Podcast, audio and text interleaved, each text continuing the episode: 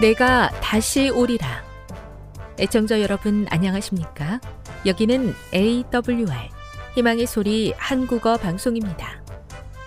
본 방송은 천국 복음을 온 세상에 전파하기 위해 제7일 안식일 예수 재림교회가 설립한 세계 방송망입니다.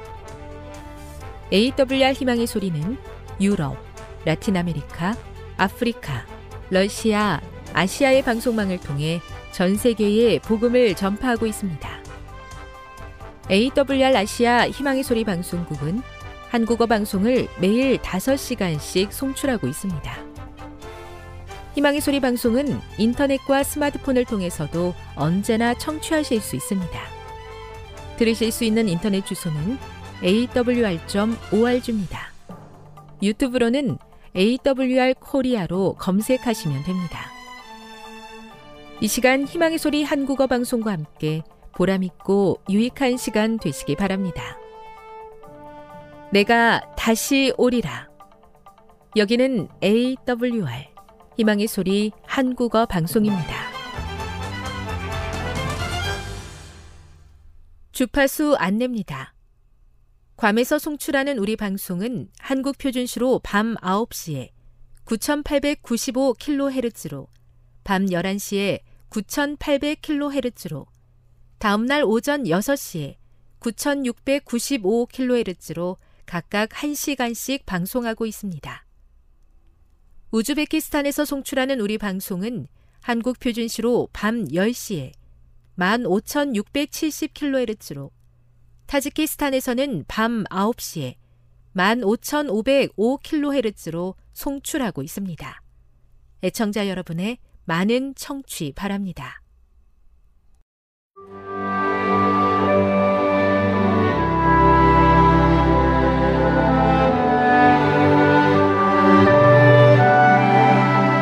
읽어주는 교과 첫째 날 9월 4일 일요일 인내의 하나님 로마서 15장 4, 5절을 읽어보라. 이 구절에서 우리를 위한 어떤 교훈을 발견할 수 있는가? 우리는 일반적으로 정말 갖고 싶거나 이미 받기로 약속된 어떤 것을 받지 못했을 때 잘 참지 못한다. 우리는 자주 갖고자 열망하던 것을 갖게 된 후에야 비로소 만족한다. 그런데 우리가 원하는 것을 우리가 원하는 때에 갖기란 거의 불가능하기 때문에 우리는 자주 짜증과 조급함에 빠져 살아간다. 그리고 우리가 이런 상태에 빠지게 되면 마음의 평안을 유지하며 하나님을 신뢰하는 것은 거의 불가능하다. 기다림은 그 자체로 고통스러운 것이다. 히브리어에서 참고 기다리다를 나타내는 말은 많은 고통을 감수하다, 떨며 전율하다, 상처를 품다, 슬픔에 잠기다 등으로 번역될 수 있는 단어에서부터 왔다. 인내를 배운다는 것은 쉬운 일이 아니다. 그것은 때로 시련의 가장 본질적인 모습이다. 시편 27편 14절, 37편 7절, 그리고 로마서 5장 3에서 5절을 읽어보라. 이 구절들은 우리에게 무엇을 말해주는가? 인내는 우리를 어디로 인도하는가? 우리는 기다리는 동안 다음의 둘 중 하나에 집중할 수 있다. 우리가 기다리고 있는 것에 초점을 맞추거나 아니면 이 모든 것을 붙들고 계신 그분에게 시선을 고정시키는 것이다. 얼마나 오래 기다리느냐가 아니라 어떤 자세로 기다리느냐가 본질적인 차이점이다. 만일 우리가 하나님을 신뢰한다면, 우리의 삶을 그분의 손에 맡겼다면, 우리의 의지를 그분께 굴복시켰다면, 우리는 그분께서 가장 최선의 때에 가장 최선의 길로 우리를 이끄실 것을 신뢰할 수 있다. 비록 때때로 그런 믿음이 쉽지 않을지라도 말이다. 교훈입니다. 인내를 배운다는 것은 결코 쉬운 일이 아니다. 우리가 하나님을 전적으로 신뢰한다면 어떤 상황 속에서도 믿음으로 하나님의 역사하심을 기다릴 수 있다. 묵상. 주님의 시간에 라는 찬양을 부르며 그 속에 담긴 의미를 묵상해 보세요. 찬양의 가사는 다음과 같습니다.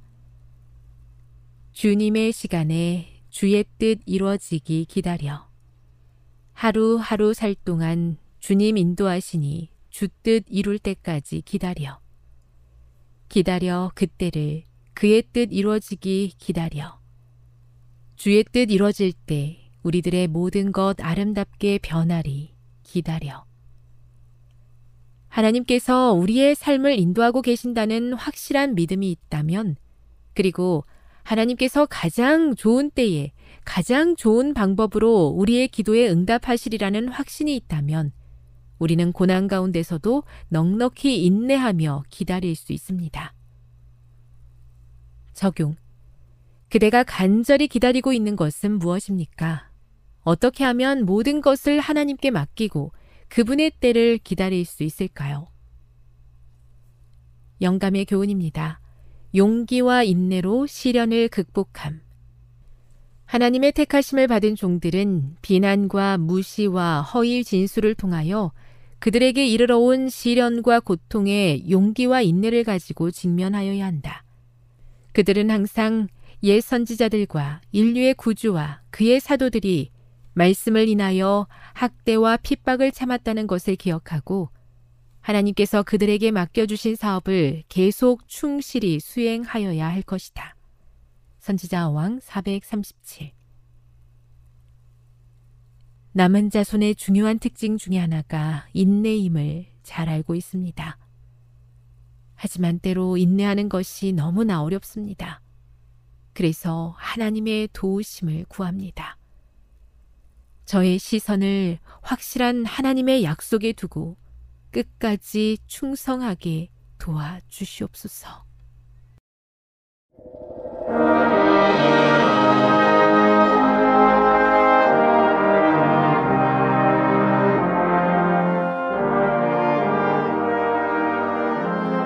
희망의 소리 청취자 여러분, 주 안에서 평안하셨습니까? 방송을 통해 여러분들을 만나게 되어 기쁘게 생각합니다. 저는 박용범 목사입니다. 이 시간 하나님의 은혜가 우리 모두에게 함께 하시기를 바랍니다. 이 시간에는 하나님께서 추천하시는 사람의 특징 세 가지라는 제목으로 함께 내를 나누고자 합니다. 하나님께서 추천하시는 사람의 특징 세 가지라는 제목입니다. 본문은 사무엘상 9장 1절로 10절까지 있는 말씀입니다. 사무엘상 9장 1절로 10절입니다. 베냐민 지파에 기스라 이름하는 유력한 사람이 있으니 그는 아비엘의 아들이요 스롤의 손자요 베고라의 증손이요 아비아의 현손이라 베냐민 사람이더라. 기스가 아들이 있으니 그 이름은 사울이요 준수한 소년이라. 이스라엘 자손 중에 그보다 더 준수한 자가 없고 키는 모든 백성보다 어깨 위는 더하더라. 사울의 아비 기스가 암나기들을 잃고 그 아들 사울에게 이르되 너는 한 사원을 데리고 일어나 가서 암나기들을 찾으라 하매 그가 에브라임 산지와 살리사 땅으로 두루 다니되 찾지 못하고 살림 땅으로 두루 다니되 없고 베냐민 사람의 땅으로 두루 다니되 찾지 못하니라. 그들이 숲땅에 이른 때 사울이 함께하는 사원에게 이르되 돌아가자. 내 부친이 암나기 생각은 고사하고 우리를 위하여 걱정하실까 두려워하노라. 대답하되 보소서. 이 성에 하나님의 사람이 있는데 존중의 여김을 받는 사람이라. 그가 말한 것은 반드시 다 응하나니 그리로 가사이다. 그가 혹 우리의 갈 길을 가르칠까 하나이다. 사울이 그 사원에게 이르되 우리가 가면 그 사람에게 무엇을 드리겠느냐? 우리 그릇에 식물이 다하였으니 하나님의 사람에게 드릴 예물이 없도다. 무엇이 있느냐? 사원이 사울에게 다시 대답하여 가로되 보소서 내 손에 은 한 세겔에 사분일이 있으니 하나님의 사람에게 드려 우리 길을 가르치게 하겠나이다. 예적 이스라엘의 사람이 하나님께 가서 물으려 하면 말하기를 선견자에게 가자 하였으니 지금 선지자라 하는 자를 옛적에는 선견자라 일컬었더라. 사울이 그 사원에게 이르되 내 말이 옳다 가자 하고 그들이 하나님의 사람 있는 성으로 가니라. 본문의 배경은 이스라엘이 왕을 요구한 후 약간의 시간이 지나는 동안 왕이 될 사람에게 관심이 고조되어진 때였습니다. 이제 하나님께서 왕을 허락하셨는데 누가 왕이 될 것인지 그것이 이스라엘 사람들에게 최고의 관심이 고조됐던 그런 상황이었습니다. 누가 이스라엘의 초대 왕이 될 것인지 모든 사람들은 깊은 관심을 갖고 있었습니다. 이러한 상황 속에서 하나님께서도 이스라엘 백성들을 위해 왕이 될 적합한 사람이 누구인지를 살펴보셨습니다. 그리고 마침내 한 사람을 마음에 두셨습니다. 그리고 그 사람을 하나님은 사무엘에게 소개하셨습니다. 여기 본문 사무엘상 9장 15절부터 17절까지 있는 말씀입니다. 사울의 오기 전날에 여호와께서 사무엘에게 알게 하여 가라사대 내일 이맘때에 내가 베냐민 땅에서 한 사람을 내게 보내리니 너는 그에게 기름을 부어 내 백성 이스라엘의 지도자를 삼으라. 그가 내 백성을 블레셋 사람의 손에서 구원하리라. 내 백성의 부르짖음이 내게 상달하였으므로 내가 그들을 돌아보았노라 하시더니 사무엘이 사울을 볼 때 여호와께서 그에게 이르시되 보라 이는 내가 뇌게 말한 사람이니 이가 내 백성을 통할하리라 하시니라. 하나님은 사울을 이스라엘의 왕으로서 추천하셨습니다. 이 말이 사울이 완벽하다는 사실을 증거하지는 않습니다. 다만 왕으로서의 자리에 적합한 사람을 찾으셨고 그에게 기회를 부여하신 것입니다. 하나님께서 기회를 주신 그 사람이 겸손히 하나님의 뜻을 따라 순종하고 정치를 한다면 왕 본인뿐만 아니라 이스라엘 백성들 모두가 평안하고 형통할 것이고 만약 하나님께서 기회를 주셨지만 그가 교만해져서 하나님의 뜻을 버리고 자신의 생각과 욕심에 따라 정치를 한다면 왕 본인뿐만 아니라 이스라엘 백성들 모두가 고통을 당할 것이었습니다. 하나님은 다만 사울에게 기회를 주신 것이었습니다. 그런데 하나님께서 추천하셨다면 그 기준은 무엇이고 또 그 내용은 무엇일까요? 그에 비해 사람들이 추천하는 사람은 그 기준이 무엇일까요? 사람들은 그 사람의 가문을 중시하는 경향이 있습니다. 오늘 본문에도 1절에 보면 사울이라는 인물을 소개할 때 정작 사울 본인보다는 그가 어느 집파 누구의 아들, 누구의 손자, 누구의 증손자, 누구의 고손자인가를 밝히고 있습니다. 그의 아버지가 현재 그 사회에 어떤 인물인가에 초점을 맞추고 있습니다. 이처럼 사람들은 가문을 중시할 뿐만 아니라 또 다른 중요한 기준으로 삼는 것은 그 사람의 외모입니다. 외모 지상주의의 풍조가 꽤 오래전부터 시작되었습니다. 오늘 본문에도 사울의 외모를 특히 준수한 소년 또는 이스라엘 자손 중에 그보다 더 준수한 자가 없고 키는 모든 백성보다 어깨 위는 도하더라라고 기록되어 있습니다. 사울은 얼굴도 잘생기고 키도 큰 청년이었습니다.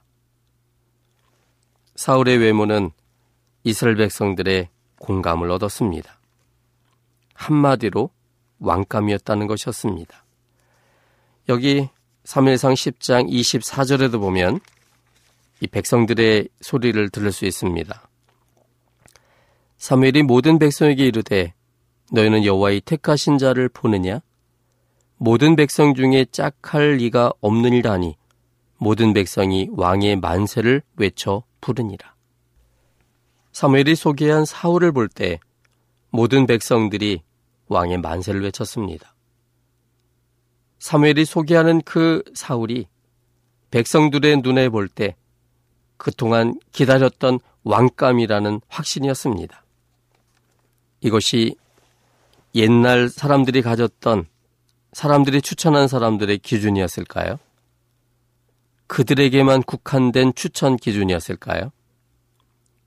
이건 똑같이 오늘날의 기준이 됩니다.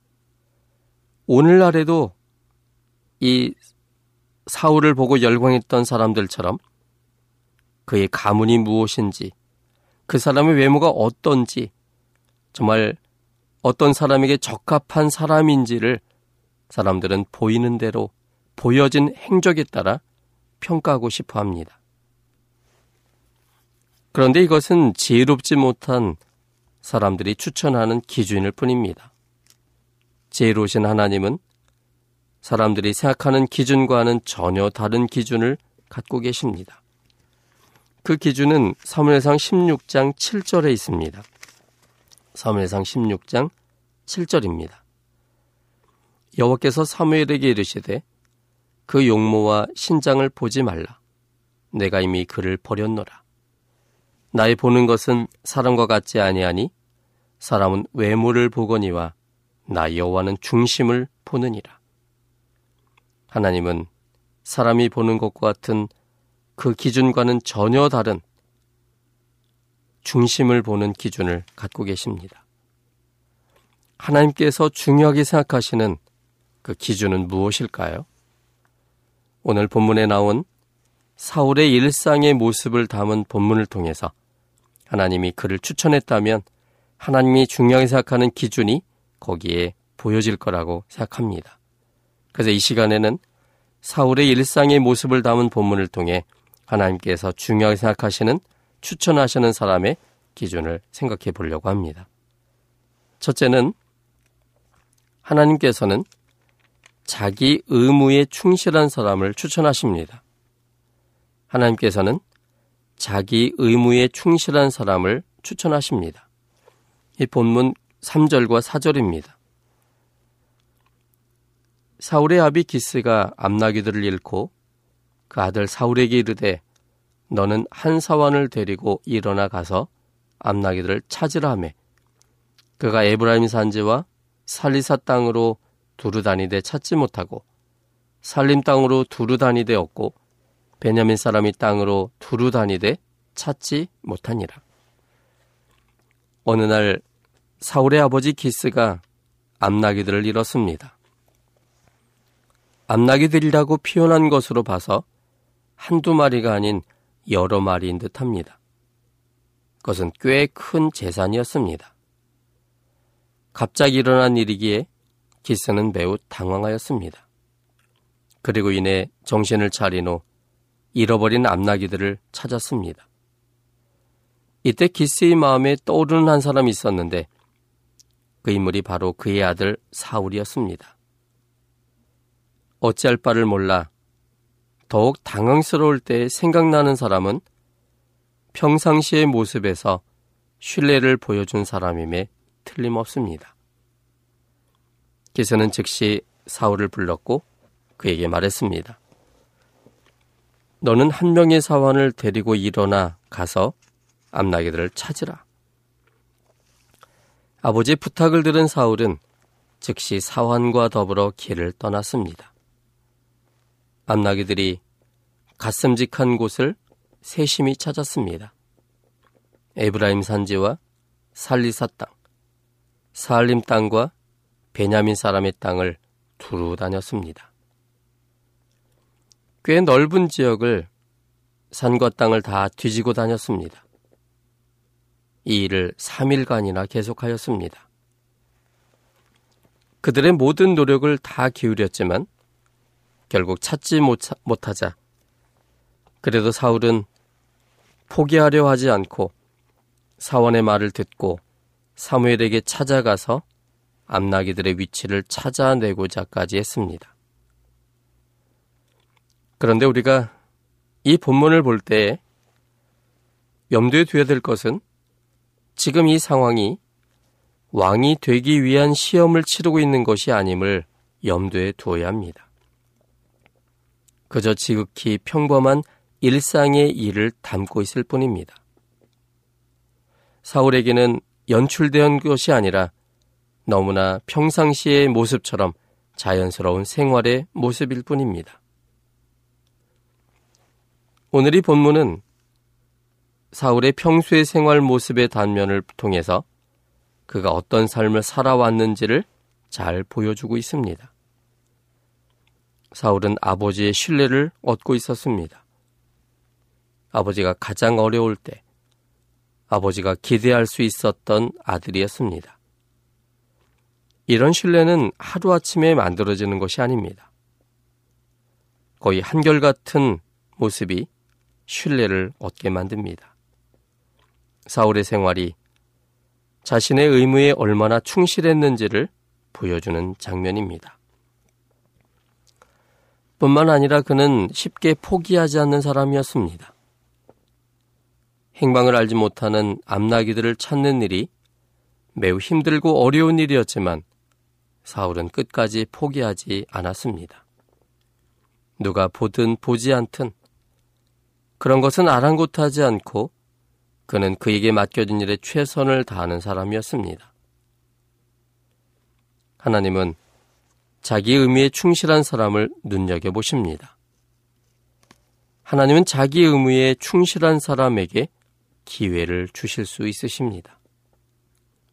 요셉에게 기회가 주어진 것은 그가 그의 삶에 충실한 사람이었기 때문이었습니다. 우리 요셉의 생애를 볼 수 있는 몇 성경절들을 확인해 보겠습니다. 창세기 39장 1절부터 5절 까지 있는 말씀입니다. 창세기 39장 1절 5절입니다. 요셉이 이끌려 애굽에 내려가매 바로의 신하 시위대장 애굽 사람 보디발이 그를 그리로 데려간 이스마엘 사람의 손에서 그를 산이라. 여호와께서 요셉과 함께 하심으로 그가 형통한 자가 되어 그 주인 애굽 사람의 집에 있으니 그 주인이 여호와께서 그와 함께 하심을 보며 또 여호와께서 그의 범사에 형통케 하심을 보았더라. 요셉이 그 주인에게 은혜를 입어 섬김에 그가 요셉으로 가정 총무를 삼고 자기 소유를 다 그 손에 위임하니 그가 요셉에게 자기 집과 그 모든 소유물을 주관하게 한 때부터 여호와께서 요셉을 위하여 그 애굽 사람의 집에 복을 내리심으로 여호와의 복이 그의 집과 밭에 있는 모든 소유에 미친지라. 또 20절부터 23절입니다. 이에 요셉의 주인이 그를 잡아 옥에 넣으니 그 옥은 왕의 죄수를 가두는 곳이었더라. 요셉이 옥에 갇혔으나 여호와께서 요셉과 함께 하시고 그에게 인자를 더하사 전욱의 은혜를 받게 하심에 전욱의 옥중 죄수를 다 요셉의 손에 맡김으로 그 재반 사물을 요셉이 처리하고 전욱은 그의 손에 맡긴 것을 무엇이든지 돌아보지 아니하였으니 이는 여호와께서 요셉과 함께 하심이라 여호와께서 그의 범사에 형통케 하셨더라. 종으로 팔려 첫 번째 들어간 집이 이 바루의 신하 시위대장 보디발의 집이었습니다. 이방인으로서 종으로 끌려온 요셉, 모든 권력을 가진 보디발. 그런데 이 본문에 보면 놀랍게도 보디발은 자신의 집의 모든 것들을 요셉에게 위탁하는 것을 보게 됩니다. 가정 총무였습니다. 가정을 대신 다스릴 수 있는 최고의 책임자로 삼았습니다. 이처럼 요셉은 그의 삶이 얼마나 성실했음을 보여주고 있습니다. 그런데 이처럼 잘 나가던 요셉이 주인 여자의 누명을 받고 그는 죄수로서 감옥에 들어가게 됩니다. 근데 놀라운 것은 죄수의 신분이었지만 그가 환경이 완전히 다른 곳에 처해 있었지만 그의 성실함은 그곳에서도 똑같이 보여졌다는 사실이었습니다. 죄수로서의 삶을 눈여겨본 이 전옥은 옥중에 있는 모든 재반 사물을 요셉에게 다 맡겼습니다. 그리고 그의 손에 맡긴 것은 무엇이든지 돌아보지 아니할 만큼 요셉을 신뢰했습니다. 그것은 바로 요셉이 그가 어떤 삶을 살았는지를 보여주는 중요한 대목입니다.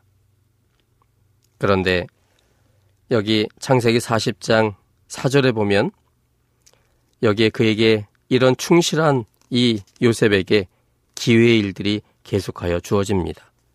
40장 4절입니다. 시위대장이 요셉으로 그들에게 수종하게 하매 요셉이 그들을 섬겼더라. 그들이 갇힌 지 수일이라. 8절 그들이 그에게 이르되 우리가 꿈을 꾸었으나 이를 해석할 자가 없도다. 요셉이 그들에게 이르되 해석은 하나님께 있지 아니하니까 청컨대 내게 고하소서. 여기 창세기 40장에는 죄수로 있었던 그곳에 요셉이 죄수로 있었던 그곳에 애굽의 술 맡은 관원장과 떡 굽는 관원장이 범죄함으로 죄수로의 신분으로 오게 된 사건을 다루고 있습니다. 근데 이 사람들이 하루는 꿈을 꾸게 됐습니다. 그래서 근심의 빛을 들이우며 고민하고 있을 때 충실한 요셉이 그들에게 질문한 것입니다. 무슨 일이 있느냐고요. 그때 그들이 자신이 꿈을 꿨는데 그것을 해석할 자가 없어서 지금 고민하고 있다고 말했고 그래서 요셉은 이 꿈의 해석은 하나님께 있기 때문에 그러므로 먼저 말해 보시기를 청했습니다. 그때 그들이 이런 꿈을 이야기했습니다. 9절부터 14절입니다. 술 맡은 관원장이 그 꿈을 요셉에게 말하여 가로되 내가 꿈에 보니 내 앞에 포도나무가 있는데 그 나무에 세 가지가 있고 싹이 나서 꽃이 피고 포도송이가 익었고 내 손에 바로의 잔이 있기로 내가 포도를 따서 그 즙을 바로의 잔에 짜서 그 잔을 바로의 손에 들였노라. 요셉이 그에게 이르되 그 해석이 이러하니 세 가지는 사흘이라. 지금부터 사흘 안에 바로가 당신의 머리를 들고 당신의 전직을 회복하리니 당신이 이왕에 술 맡은 자가 되었을 때 하던 것 같이 바로의 잔을 그 손에 받들게 되리이다. 당신이 득이 하거든 나를 생각하고 내게 은혜를 베풀어서 내 사정을 바로에게 구하여 이 집에서 나를 건져내소서. 요셉의 해석처럼 술 맡은 가는장은 3일 후에 복직을 하게 됩니다. 그런데 술 맡은 관원장은 요셉을 기억지 않고 잊어버리게 됩니다. 그 후에 2년이란 세월이 흘러가게 됩니다. 그때 그들의 만남이 요셉에게 또 다른 기회가 되는 일이 벌어지게 됩니다. 그것은 창세기 41장에 있는 것처럼 바로의 꿈 때문이었습니다. 창세기 41장 9절부터 14절까지 있는 말씀입니다. 술 맡은 관원장이 바로에게 구하여 가로되 내가 오늘날 나의 허물을 추억하나이다. 바로께서 종들에게 놓아사 나와 떡 굽는 관원장을 시위대장의 집에 가두셨을 때 나와 그가 하룻밤에 꿈을 꾼즉 각기 징조가 있는 꿈이라. 그곳에 시위대장의 종된 히브리 소년이 우리와 함께 있기로 우리가 그에게 구함에 그가 우리의 꿈을 풀 때 그 꿈대로 각인에게 해석하더니 그 해석대로 되어 나는 복직하고 그는 매어 달렸나이다. 이에 바로가 보내어 요셉을 부름에 그들이 급히 그를 옥에서 낸지라 요셉이 곧 수염을 깎고 그 옷을 갈아입고 바로에게 들어오니 이제 드디어 요셉이 바로와 만나는 기회가 만들어졌습니다. 그리고 이러한 일을 통해서 요셉은 바로의 눈에 들게 됩니다. 41절입니다. 바로가 또 요셉에게 이르되 내가 너로 애굽 온 땅을 총리하게 하노라 하고 45절 그가 요셉의 이름을 사브낫 바네아라 하고 또 온 제사장 보디베라의 딸 아스낫을 그에게 주어 아내를 삼게 하니라 요셉이 나가 애굽 온 땅을 순찰하니라 요셉이 애굽 왕 바로 앞에 설 때에 30살이라 그가 바로 앞을 떠나 애굽 온 땅을 순찰하니 노예요 죄수였던 요셉이 그 당시 최고의 강대국이었던 애굽의 총리가 되었던 이야기. 그 이유를 성경은 그의 삶의 충실함에서 찾고 있습니다. 그의 충실함이 결국 그에게 기회가 주어졌고 그 기회를 통하여 그는 완전한 신분 상생이 된 것입니다. 이런 예는 성경 속에 국한된 이야기만은 아닙니다. 황수관 박사라고 있습니다. 신바람 박사로 유명한 박사입니다. 황수관 박사의 삶은 하나님께서 어떤 사람에게 기회를 주시는지를 보여주는 전형적인 예입니다. 황수관 박사는 1945년 일본에서 태어났습니다. 그 경주 근처 안강이라는 시골로 이사를 오게 되었습니다. 그는 초등학교를 졸업한 후 중학교에 다닐 돈이 없었습니다. 가까스로 오촌 아저씨의 도움으로 집 근처 중학교에 입학했고 안강 농고를 거쳐서 대구 교육대를 졸업하였습니다. 대학을 졸업한 후 경북대 교육대학원 체육학과에 야간으로 들어갔습니다. 체육학과를 선택한 이유는 아이들에게 운동을 가르치면서 좀 더 체계적으로 인체를 공부하고 싶은 욕심 때문이었습니다. 교육대학원에서 체육을 전공하면서 그는 또 다른 호기심이 생겼습니다. 운동을 하면 몸에 어떤 변화가 올까? 왜 맥박이 따, 빨라질까? 운동을 하면 왜 땀이 날까? 이런 호기심이었습니다. 이런 호기심으로 그는 의학에 눈을 돌리게 됐고 경북대 의과대 생리학과 주영은 주임 교수의 도움으로 생리학과 청강생이 될 수 있었습니다. 체육학과 출신으로는 의과대학 공부에 도전한 경북대 최초의 학생이 되었습니다. 청강생이란 서름이 적지 않았지만 그는 10년간을 청강합니다. 그때 일화 중 한 가지는 중간고사 시간에 시험지를 달라고 해서 시험을 치렀는데 의대생보다도 더 훌륭한 답을 써서 교수들을 놀라게 하였다고 합니다. 그리고 청강하다가 1981년 경북대 의대 교, 조교가 되었습니다. 이후 의대 졸업장도 없지만 그는 연세대 의대 교수 공개 채용에 지원하여 의대 교수가 되었습니다. 연세대 의대 생리학과 교수로 재직할 때 환자들의 운동 프로그램을 개발한 것이 계기가 되어 세브란스 건강 종합진단센터 부소장 겸 스포츠 클리닉 원장을 맡기도 하였습니다. 의대 졸업장도 없는 사람이었지만 의대 교수가 된 것. 그건 어떻게 가능했을까요? 그건 바로 자신의 일에 충실했기 때문에 그에게 기회가 주어진 것이었습니다. 사람들이 보든 안 보든 언제나 자기에게 맡겨진 일에 최선을 다하며 성실함으로 충실을 다하는 사람. 그들에게는 언제나 새로운 기회들이 주어집니다. 오늘 황수관 박사처럼 그리고 요셉처럼 그리고 오늘 본문에 나오는 사울처럼 자기 일에 최선을 다하며 충실히 행하는 사람에게는 언제나 새로운 기회가 주어지게 되는 것입니다. 이 문제에 대하여 성경은 아주 명확한 답을 우리에게 허락합니다. 잠언 22장 29절에 있는 말씀입니다. 잠언 22장 29절에 있는 말씀입니다. 내가 자기 사업에 근실한 사람을 보았느냐? 이러한 사람은 왕 앞에 설 것이요 천한 자 앞에 서지 아니하리라. 자기에게 주어진 일에 근실한 사람, 최선을 다하여 열심을 내는 사람, 성실하고 충실하며 그 일을 완벽하게 이루어내기를 노력하는 사람. 이러한 사람은 왕 앞에 설 거라고 성경은 말하고 있습니다. 왕이 된 사람이 있습니다. 바로 사울이었습니다. 자기 사업에 근실했을 때 사울은 왕이 되었고 자기 사업에 근실했던 요셉은 왕 앞에 서서 국무총리가 되었습니다. 이처럼 성경은 자기 사업에 근실한 사람이 왕 앞에 설 것이며 천한 자 앞에 서지 아니할 거라고 우리에게 명확히 말씀하고 계십니다.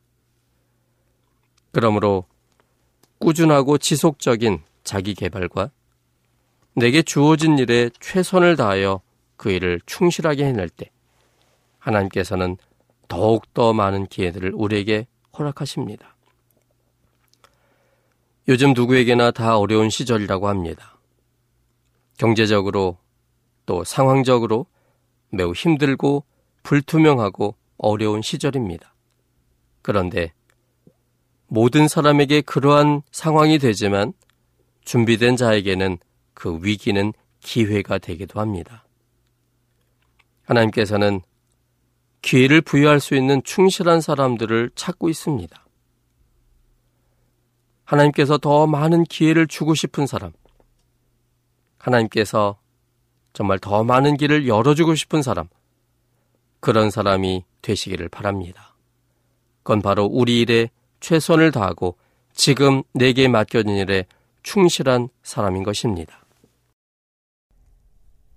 지금 여러분께서는 AWR 희망의 소리 한국어 방송을 듣고 계십니다.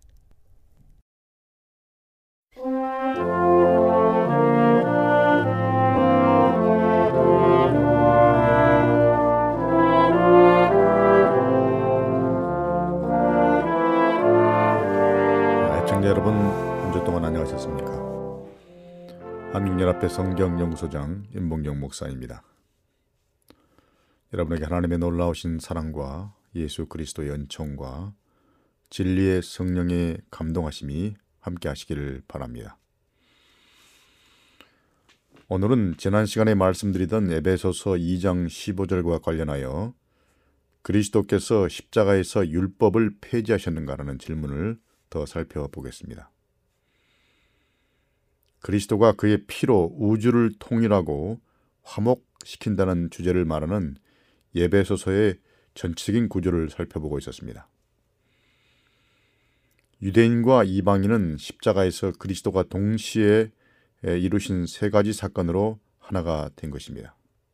첫째, 그분께서 둘 사이에 있는 분리의 장벽을 허무시고 둘째, 원수된 것, 곧 적대감을 끝내셨으며 셋째, 의문에 속한 계명의 율법을 폐하셨다고 말합니다. 예, 가장 중요한 일은 이 둘 사이에 예, 적대감을 끝장낸 것입니다. 예, 다시 말하면 그리스도의 죽음을 통해 적대감 정도 죽게 된 것입니다. 이 일은 그리스도께서 이박인과 유대인 사이에 있는 분리의 장벽을 허무심, 허무심으로써 가능하게 된 것이죠. 이 벽이 바로 에베소서에 말하면 의하면 의문에 속한 계명의 율법이라고 말합니다. 무슨 영적인 문제도 있겠지만은 외면적으로 유대인들이 가지고 있던 이 의문에 속한 계명의 율법이 이방인과 유대인 사이에 물리적인 장벽이 됐다고 말하는 것이죠. 그럼 과연 이것이 십계명일까요? 이 십계명이 폐지됐을까요? 이 장벽이 바로 의문에 속한 계명의 율법인데 이 정체가 무엇일까요? 이런 의문에 속한 계명의 규정들이 유대인과 이방인 사이의 분리와 적대 감정을 물리적으로 일으켰다고 말합니다. 그러면 그 허물어져야 할 장벽으로 있던 의문에 속한 계명의 율법의 정체가 무엇이든지 무엇인지 어떻게 알 수 있을까요? 에, 지난 시간에 우리가 살펴본 대로 그것이 하나님의 율법에 포함된 도덕적 원칙들이 아닌 것은 확실하죠. 그것은 거의 상식에 속한 것입니다. 예배소서 2장 15절은 십계명의 폐지를 지지하는 것이 지지하지 않는 것이 분명하죠. 사실 그건 상식에 속한 것이죠. 예컨대 그것은 하나님과 이웃을 사랑하라는 그분의 명령의 폐지를 말하지 않는 것입니다. 예수님께서 명백히 말했죠. 하나님을 에, 사랑하고 또 내 이웃을 내 몸처럼 사랑하라. 이것이 전체 십계명의 요약입니다. 그러므로 이 십계명을 폐지했다. 이것이 이방인과 유대인 사이의 장벽이 됐다. 이런 말은 아니죠. 그렇다면 에, 이런 명령은 출애굽기 20장 2절로 17절 바로 모세가 받은 십계명에 확대되어 있고 그래서 예수께서는 내가 율법이나 선지자나 폐하러 온 줄로 생각지 말라라는 말로 시작하는 마태복음 5장 17절에서 48절에서 또 그 십계명을 확대하여 설명하고 있습니다. 율법의 도덕적 측면이 이방인과 유대인 사이에 적대감을 불러일으켜 그 도덕적 원칙들이 폐해져야 둘 사이에 평화가 이루어질 수 있었다. 그런 말일까요? 그것은 아닙니다. 사랑과 공의의 기초인 기초제, 기초의 표준인 십계명이 없어지면 어떤 종류의 평화가 이루어질 수 있겠습니까? 내 이웃을 사랑하라는 그 계명을 없앴다면 어떻게 평화와 화목이 이루어질 수 있겠습니까? 이런 생각은 일반적인 상식이지만 우리의 결론을 지지하는 데 인용될 수 있는 여러 구체적인 사항이 예배소서 자체 문맥을 보면 알 수 있습니다. 거기에 다 들어 있습니다. 첫째, 예배소 2장 1절, 2절, 10절을 보면 공중의 권세 잡은 자를 따르며 불순종의 자녀로 살던 과거는 대주적으로 우리는 그리스도 예수 안에서 선한 일을 위하여 지으심을 받았다고 말하는데요. 이 일은 전에 하나님께서 우리의 삶의 길로 예비하신 것이라고 말하고 있습니다. 선한 일을 위하여 이웃을 사랑하는 일을 위하여 지으심을 받았다고 예배소서가 말합니다. 둘째, 예배소 4장 17절에서 5장 20절을 보면 이런 선한 일에는 사랑하라는 일반적인 명령뿐만 아니라 또 지켜야 할 도덕적인 일과 또 피해야 할 부도덕적인 일도 포함되고 있습니다. 이런 도덕적인 명령이 이방인과 유대인 사이의 적대감을 조장시키는 것이라면 이방인은 예배소 교인들은 또 다른 분리의 벽을 세웠다는 말이 되는 겁니다. 그러니까 여기서 말하는 것은 도덕적인 법을 말하는 게 아니라는 거죠. 셋째, 6장 2절 3절을 보면 매우 의미 있게도 내 부모를 공경하라는 다섯째 계명이 장수의 약속이 부과된 그리고 지속적으로 유효한 원칙으로 이게 언급되고 있습니다. 십계명의 오른쪽에 있는 첫째 계명이죠. 유대계의 높은 도덕적 표준 때문에 유대교에 이끌린 이방인도 그 당시에 있었다는 사실을 기억합니다. 그것은 아주 도덕적으로 수준이 높은 도덕법인 십계명을 말하는 것이죠. 그렇다면 여기서 말하는 폐해졌다고 말하는 의문에 속한 계명의 율법이 무엇일까요? 의문의 율법을 언급하는 예배소서 2장 15절이 율법의 도덕적 측면을 의도하지 않는다면 그 율법은 과연 어떤 율법일까요? 그러니까 바울이 언급한 의문에 속한 계명의 율법이 유대인과 다른 민족들에게 적대감을 주고 또 분리 그 둘 사이를 분리시킨 것과 관계 있는 법이 바로 이 율법이겠죠. 그럼 유대인들이 이방인과 자신들을 눈에 띄게 분리시킨 그런 규칙들, 규정들은 무엇이었을까요? 그 중 하나가 바로 제사와 관련된 의식법 그리고 정결례와 관련된 여러 가지 잡다한 법이 그런 것이었는데요. 그런 의식법이 규정한 매일 드리는 제사와 함께 성전 봉사 그리고 후에 부감된 유대인들의 어떤 에, 규정, 자 다양한 규정들이었는데요. 바로 그것들이 유대인과 이방인들을 아주 분리시키고 또 서로에게 적대감을 주게 만들었던 것입니다.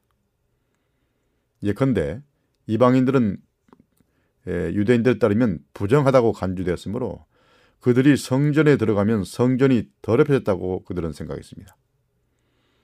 그래서 당시에 이방인의 뜰과 유대인의 뜰 사이에 분리의 벽을, 벽을 세우고 또 거기를 구분짓고 또 그 담을 넘어가는 사람은 넘어가는 이방인은 죽임을 당할 것이라고 위협까지 했습니다. 이런 것 때문에 적대감이 생긴 것이죠. 이것이 바로 이방인에 대한 적대 감정의 근원이 되었습니다. 자신들은 거룩하고 이방인들은 부정하다는 생각입니다. 그리고 그들은 성소, 제사장, 정결법 등으로 자신들을 이방인과 구분지으려 했습니다. 구약시대 하나님께서 이스라엘을 열국 중에서 불러내어 그분의 특별한 소유로 삼으신 것은 사실입니다. 그런데 유대인의 다양한 규정들이 이런 구별 의식을 극단적으로 가속화시켰는데요. 그중 가장 유명한 것이 할례법이었습니다. 에베소서 2장 11절에서 바울은 이 할례가 분리를 조장하는데 어떻게 기여를 했는지 말하고 있는데요. 그것은 할례받은 유대인들이 이방인들을 경멸적으로 지칭하기 위해서 무할례라는 말을 사용했다는 것입니다. 무할례, 할례받지 않은 사람들. 그러나 그리스도 안에서 할례는 더 이상 필요치 않게 되었다고 그는 역설합니다. 이방인이나 유대인이나 모두 하나님의 백성이 될 수 있고 그들이 다같이 이방인도 유대인도 아닌 새로운 인간, 새 사람을 이루기 때문이라고 말합니다. 고린도전서 7장 19절에서 바울은 할례나 무할례나 모두 아무것도 아니라고 주장합니다. 중요한 건 하나님의 도덕적 계명을 지키는 것이라는 거죠. 그리스도 예수 안에서 그런 도덕적인 삶을 산다는 것이죠. 하나님의 은혜로 말미암아. 일단 구체적으로 말하면 구약의 의식법이 이스라엘과 다른 민족을 분리시켰고 유대법이 융성하던 구약과 신약 중간 시대의 유도, 유대 문헌에는 그런 이방인과 유대인 사이의 분리의 개념이 매우 강조되어 있습니다. 바벨론 포로에서 귀환한 자들과 그 후손들은 다시는 그런 포로 생활을 하지 않겠다고 굳게 결심하고 주변의 우상 숭배적인 이교 문화의 영향에서 이스라엘을 정결하게 보호하기 위해서 유대인과 이방인들 사이에 단단한 분리의 벽을 세우려 한 것이었습니다. 이런 점에 비춰볼 때 예배소서에서 폐지된 법, 곧 의문에 속한 계명의 율법은 이방인들이 하나님 백성에 소속되는 것을 어렵게 만든 의식법 그리고 기타 법적인 잡다한 규정들을 말하지 보편적으로 적용될 수 있는 도덕법인 십계명을 말하는 건 아닙니다. 이런 분리의 장벽이 구약의 의식법 체계의 완성이며 원수된 것을 끝장내는 그리스도의 십자가로 말미암아 제거됨으로써 이 둘로 자기 안에서 한 세 사람을 지어 화평하게 하신 것입니다. 자, 그럼 이 정도 하고 다른 주제로 넘어가 보겠습니다. 예, 지금까지 다뤘던 문제와 또 연관된 주제입니다. 에, 제7일 안식일이 장래일의 그림자인가? 라는 질문입니다. 네, 골로소서 2장 16절로 17절입니다. 그러므로 먹고 마시는 것과 절기나 월삭이나 안식일을 인하여 누구든지 너희를 편론하지 못하게 하라. 이것들은 장래일의 그림자이나 몸은 그리스도의 것이다. 이렇게 말했습니다. 여러 세기 동안 대부분의 해석자들은 장래일의 그림자라는 구절을 제7일 안식일이 폐지되어 더 이상 그리스도인들에게는 법적 구속력을 갖지 않게 되었음을 의미한다고 이해해 왔습니다. 그러나 십계명에 명시된 제7일 안식일을 준수하는 자들은 일반적으로 여기 언급된 안식일이 고대 히브리 종교의 의식적 안식일 또는 절기 안식일들이라고 주장했습니다. 과연 무엇이 맞는 해석일까요? 에, 골로새서 2장 16절은 그러므로라는 말로 시작하는데요. 이 말은 앞절에서 바울이 에, 한 말들과 밀접한 연관이 있다는 것을 나타내는 접속사입니다. 2장 12절 13절은 예수 그리스도 안에 있는 구원의 충분함을 강조하고 있습니다. 12절과 13절에 언급된 확실하고 온전한 하나님의 용서를 추가적으로 강조하기 위해서 바울은 14절에서 법적인 은유를 사용하여 하나님께서 우리를 거스르고 우리를 대적하는 의문에 쓴 증서 헬라어로는 케이로그라폰 손으로 쓴 handwriting 의문에 쓴 증서를 도말하시고 제거하여 버리사 십자가에 못 박아버렸다 이렇게 말하고 있습니다. 그럼 십자가로 도말해버리고 못 박아버린 의문에 쓴 증서가 과연 무엇일까요? 이 증서가 무엇인지에 대한 주장은 다양합니다. 그 중에 가장 설득력 있는 것은 모세의 율법을 가리킨다는 주장입니다. 이 단어와 결합된 의문, 의문의 율법이니까 의문의 증서니까요. 의문 헬라어로는 도구마 시인인데요. 이 의문은 여러 가지 성경 번역에 의식 또는 요구사항, 법적 요구 등으로 다양하게 번역되는데요. 요약하면 모세의 율법의 요구를 가리키는 말입니다. 많은 해석자들은 지난번에 논의한 그 에베소서 2장 15절이 골로새서 2장 14절에 이에 빛을 준다고 생각하는데요. 에베소서에서 우리가 살펴본 대로 의문에 속한 계명의 율법이라는 표현이 나옵니다. 의문에 속한 이 말이 엔 도그마신인데요. 그것도 모세 율법을 가리킨 것이 분명합니다. 그렇지만 바울이 그의 서신에서 100번 이상 구약의 율법을 가리킬 때 율법 곧 헬라어로는 노모스를 사용했기 때문에 어떤 이들은 바울이 모세 율법을 다루고 있었다면 왜 골로새서에 노모스라는 말이 전혀 나타나지 않는지 의아합니다. 다시 말하면 에, 여기서 이 에, 골로새서에서 율법을 말한다면 모세 율법을 말한다면 왜 노모스란 말을 사용하지 않았냐 이 말이죠. 이 난제를 풀기 위해서 에, 위한 에, 어떤 대답은 다음 사항에 달려 있는 것으로 보입니다. 첫째, 여기서 바울은 모세 율법 즉 노모스가 모두 다 폐지됐다는 인상을 피하기 위해서 의도적으로 노모스라는 단어의 사용을 자제한 것으로 보입니다. 예, 모세 율법을 말할 때 또 십계명을 말할 때 주로 노모스라는 율법이라는 단어를 사용했는데 여기서는 구체적으로 노모스를 사용하지 않고 다른 단어를 썼다는 거죠. 둘째, 토라에 포함된 보편적인 원칙들뿐 아니라 십계명과 건강법은 지속되어야 했기 때문에 바울은 의문에 속한 증서 케이라 χειρόγραφον τοῖς δόγμασιν이라는 특수한 표현을 사용하여 구체적으로 모세 율법 중에서 유대인의 의식법을 가리키기를 원한 것입니다. 셋째, 16절에 나오는 먹고 마시는 것과 절기나 월삭이나 안식일 등 이스라엘의 의식법을 구성하는 다양한 요소들의 목록은 모세 율법에 대한 좀 더 구체적이고 세부적인 이해를 확인해 주는데 도움을 주고 있습니다. 그러니까 여기서 말하는 율법, 곧 의문에 쓴 증서는 이런 사항들과 관련 있는 율법이라고 보아야 된다는 거죠.